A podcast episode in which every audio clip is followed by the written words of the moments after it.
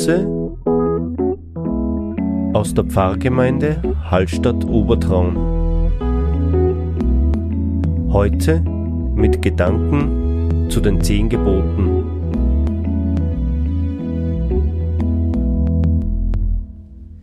Ich begrüße euch zu unserem Impuls. Wir haben uns mit den zehn Geboten beschäftigt und setzen heute fort damit in der dritten Sendung.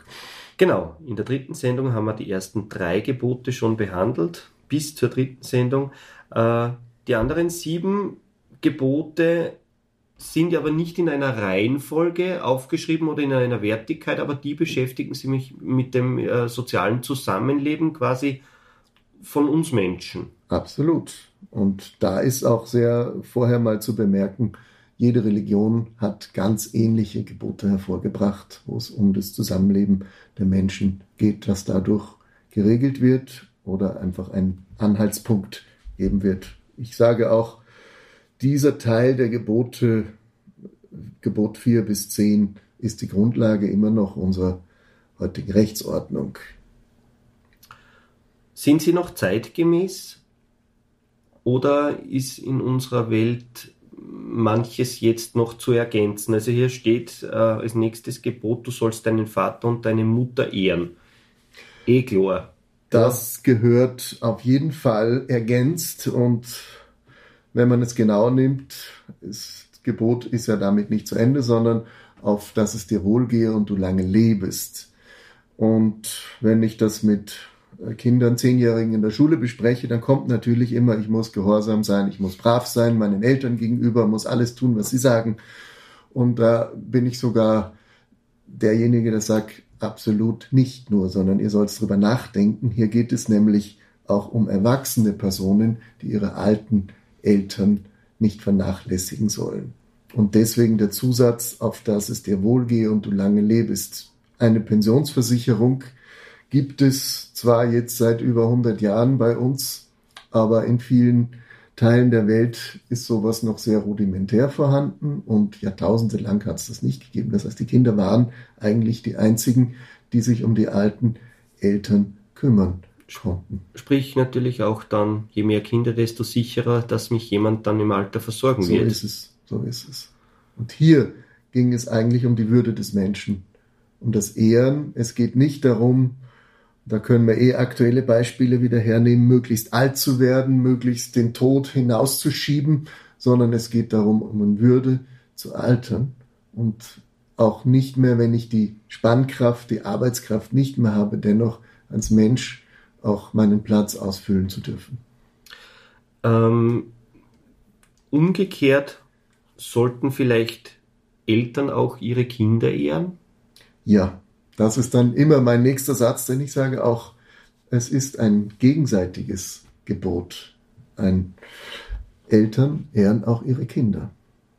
Weil sie auch die Versicherung für später ja. sind und, und ja. der, Kinder, der Kinderzugang, wenn du deine Eltern ehren sollst, ist quasi der vorauseilende Gehorsam, ja. weil es da später auch gedankt wird. Das wäre sogar, es wundert mich eigentlich, dass man das nicht auch bei Luther oder sonst wo hinzugefügt hat, wo ja natürlich auch Kinder selbstverständlich äh, ja, als Arbeitskräfte jahrhundertelang eingesetzt wurden und äh, für den Broterwerb bis heute in vielen Teilen der Welt Kinder unumgänglich sind. Auch hier bewusst äh, ehre deine Kinder und gib ihnen die Chance, die Möglichkeit, auch ihr Leben zu entdecken, führen zu können. Vielleicht auch deswegen, weil es damals im 16. Jahrhundert völlig normal war und das eher auf der Hand gelegen ist, so dass ist das es. so ist, ja. So ist und es. auch heute noch teilweise so Wir ist. kommen noch auf andere Stolpersteine, die im 16. Jahrhundert ganz selbstverständlich waren, aber heute nicht mehr. Ja. Äh, das nächste Gebot, du sollst nicht töten. Ja, das wird natürlich oft missverstanden. In Wirklichkeit heißt es natürlich, du sollst nicht morden. Also hier ist eigentlich in erster Linie das Morden, also der Mord gemeint, töten. Kommen natürlich, kann man ins Feld führen, was ist gemeint mit töten. Darüber ist natürlich immer nachzudenken, wo auch findet indirekte Mord statt, wo beraubt man Menschen ihrer Lebensgrundlage. Hier ist letztlich die Machtfrage, alle Menschen sind gleich. Wir merken, hier fängt eigentlich auch schon, ist die Grundlage gelegt auch für die Freiheitsrechte der Menschen, die UNO-Menschenrechtscharta. Wir müssen ja das auch im Zusammenhang sehen. Ähm, was ist überhaupt ein Menschenrecht? Das war erst die Diskussion, die nach Luther eigentlich stattfand in der Neuzeit und die dann in der UNO-Menschenrechtscharta eigentlich gemündet ist 1948. Drum, du sollst nicht töten, ist einmal der, nicht nur, es geht, ich habe ja niemanden umgebracht, so ungefähr, jetzt habe ich das Gebot gehalten, sondern ganz im Gegenteil, du sollst auch die Lebensbedingungen deines Mitmenschen nicht berauben, sondern ihnen helfen, bessern, fördern, wie Luther das auch nennt, dass in der Gemeinschaft das Gemeinwohl, dass es ihm besser geht. Spontane Frage, wie verträgt sich das für dich, dass es anglikanische, amerikanische Bundesstaaten mit Todesstrafe gibt? Sind das Ungläubige oder ist die Todesstrafe nicht Mord oder nicht Töten?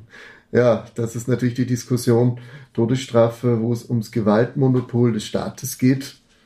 Und ich würde mal jetzt nicht mit dem Finger auf diese Bundesstaaten zeigen, sondern würde mal sagen, wir haben es bitterlich gelernt, weil die Todesstrafe natürlich willkürlich angewendet wurde und nach dem Zweiten Weltkrieg man in europäischen Staaten nach und nach darauf verzichtet hat, sie anzuwenden und sie irgendwann aus der Verfassung gestrichen hat. Das war auch ein Lernprozess, weil natürlich das Leben heilig ist und wenn auch Fehlentscheidungen stattfinden, aufgrund der Fehlbarkeit hat man das zunächst zurückgenommen. Also haben wir uns quasi schon weiterentwickelt und unsere Menschlichkeit akzeptiert und auch unser, unsere Fehlerhaftigkeit. Ja, die Würde des Menschen ist unantastbar und das ist natürlich ein ganz, ganz wichtiger Satz auch der, wo eigentlich das Gebot, du sollst nicht töten, ähm, endlich ernst genommen wurde. Vorher hat man sich immer Dinge herausgenommen, nicht?